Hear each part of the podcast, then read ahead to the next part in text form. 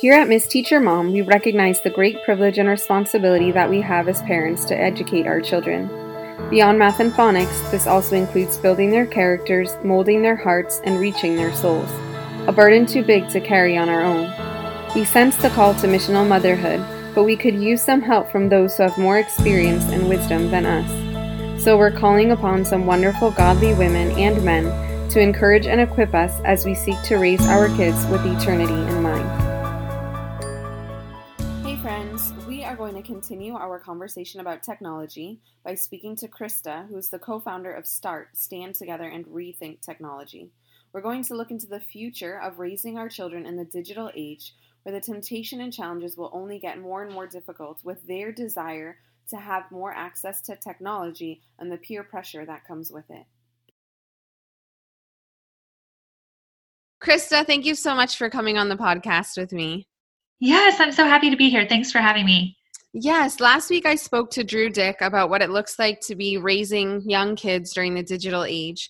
And this week I'm hoping to hear from you about my family's tech future. As parents raising young kids, I'm not sure we really understand what's ahead for us in regards to technology and the fight for our children.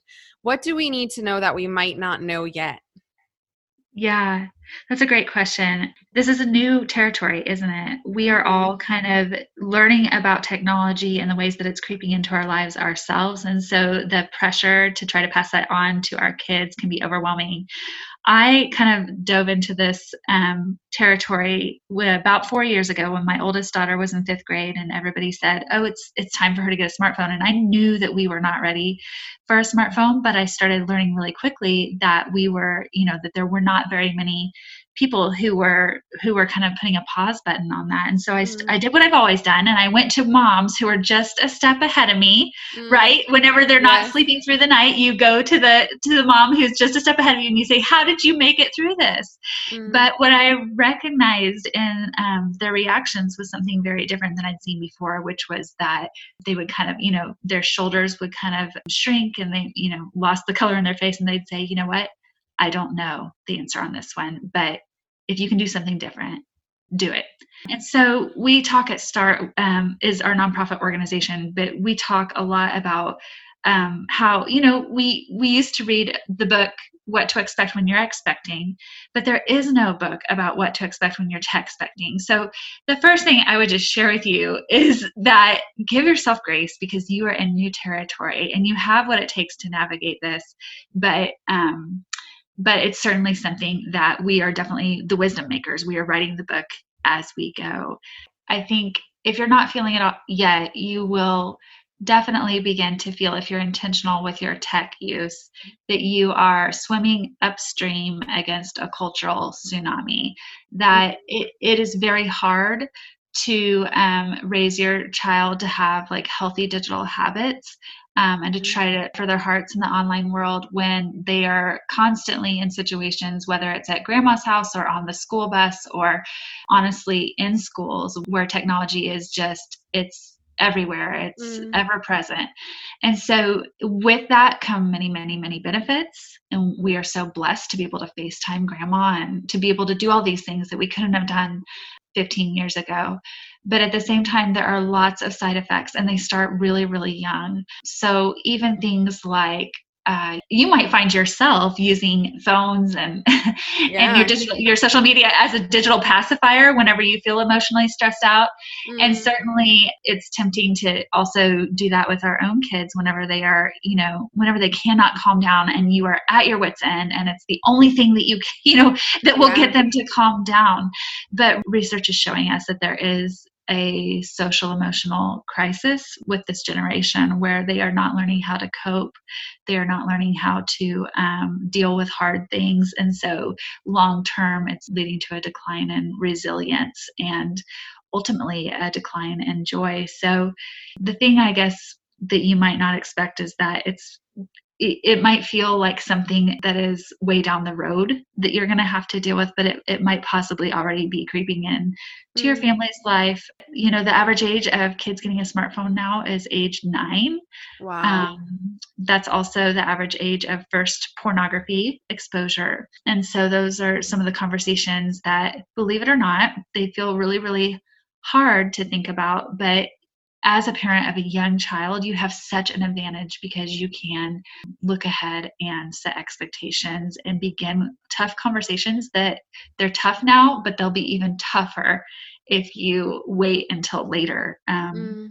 There's a guy he actually passed away recently. Oh, Colin Colin Kartchner or Colin Kartchner, yes. And I I vaguely heard him say whenever someone asks at what age they should give their child a smartphone, I say when you're ready for them to look at porn. I, I know you had mentioned to me previously that even your daughter in fifth grade, you were realizing that all of her friends had smartphones. Yeah, yeah. And so, you know, just like, you know, when somebody discovers something new on the internet and, you know, or like if they have like a new, like, let's say their mom bought them a new pair of tennis shoes and they want to go show it to their friends um, the stuff that our children are finding online is gives that same same kind of sensation and appeals to their curiosity. And so, even if your own child doesn't have a smartphone, they are living in a world where other kids do and they will be excited to show them the the latest thing that they've discovered in the online world so mm. as hard as it is the best thing that you can do is start kind of ripping off the band-aid and, and sharing with them and giving them the language to be able to identify things like pornography. There's a book um, that I highly recommend. It's called Good Pictures, Bad Pictures, and it is a picture book. There is nothing shocking, but it begins a conversation that is really hard to start, but that is something that you're going to need to um, start considering as part of a, a, a long term conversation that you're going to want to have with your kids to protect them. Mm. So, yeah, that's helpful. Thank you. Yeah. Um, so, what should we be practically thinking about and talking to our husbands about now so that we're prepared for those challenges that you've mentioned as our kids age, as they want more access, as maybe they want social media accounts or they want their own phones or um, they're going to their friends' houses without us being with them? How can we be preparing for those challenges um, as we're challenged to conform to a tech obsessed culture? Yeah, it's a great question. Uh, there are a few different ways to answer it, but you know, I would I would think of it a couple of different ways. One of them would be from a kind of proactive and protective standpoint, just starting to get into the habit of you know getting those devices put away at bedtime like not not allowing them to get into the bedrooms. That's the number one place where police officers have shared that really bad decisions are made and impulse control is low. Um, so just getting them in the habit of of storing them outside of the bedroom whether that's in your in your bedroom or in the kitchen or wherever but those are kind of like those healthy like digital muscles that you want to start giving them big reps on so that when they get older that that's just what they do so that they get mm. good sleep at night.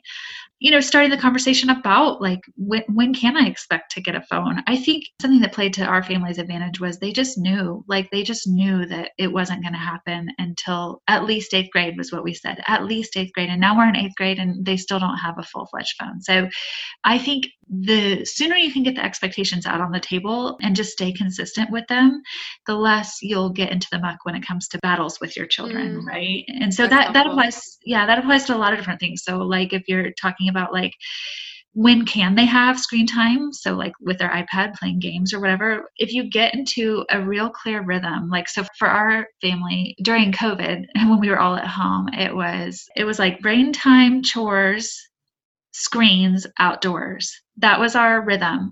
And so they knew that they had to do some kind of studying reading like some kind of mental um, refreshment. They knew they had to get some kind of work done around the house before they could even have their screen time. And they knew that if those things weren't going to happen, that they weren't going to get their screens, but they also knew that there was a limit. And then um, that after that limit had passed, that they would need to go outside and get their mind reconnected to their body. So just getting into those really consistent rhythms and habits and expectations at a young age, I think will benefit you because you know how it is. If you if you release too much responsibility into their hands it's harder to get it back.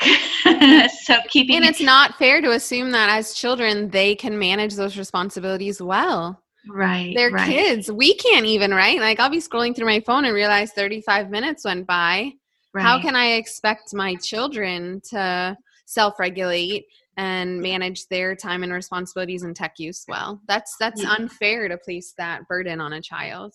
Yeah, absolutely. And I think that that probably would be a great segue into another thought would be spending the time to not only get them into healthy habits, but to develop an internal framework of thinking.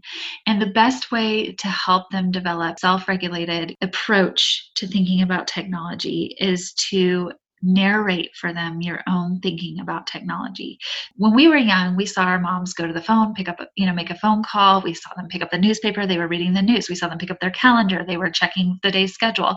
But when you are on your phone, your child does not know whether you are scrolling Instagram or whether you are actually, you mm-hmm. know, doing a SignUpGenius for Teacher Appreciation Week. And so saying, "Hey, I'm going to I'm going to take chips for Mrs. Hoskins or whatever on Wednesday and I'm signing up for that right now." teaches them, you you know the appropriate uses of of what you're doing on your phone. And I would say just as much as you can, modeling your thinking aloud for them so that when they get to the age where the, that they're ready, that they have had that that modeling in place. And I would just kind of add to that, you know, we talk a lot at our organization about starting with yourself and really thinking about your own behavior with your own phone your own relationship with your own phone because your kids are watching you right mm-hmm. and they mm-hmm. they're trying to figure out you know oh is that what mine will look like with my phone someday and i would just say the caveat with that is not just about you know having a perfect relationship with your phone the truth is is that tech companies are out to grab our attention we are vulnerable we are we are in a lot of ways being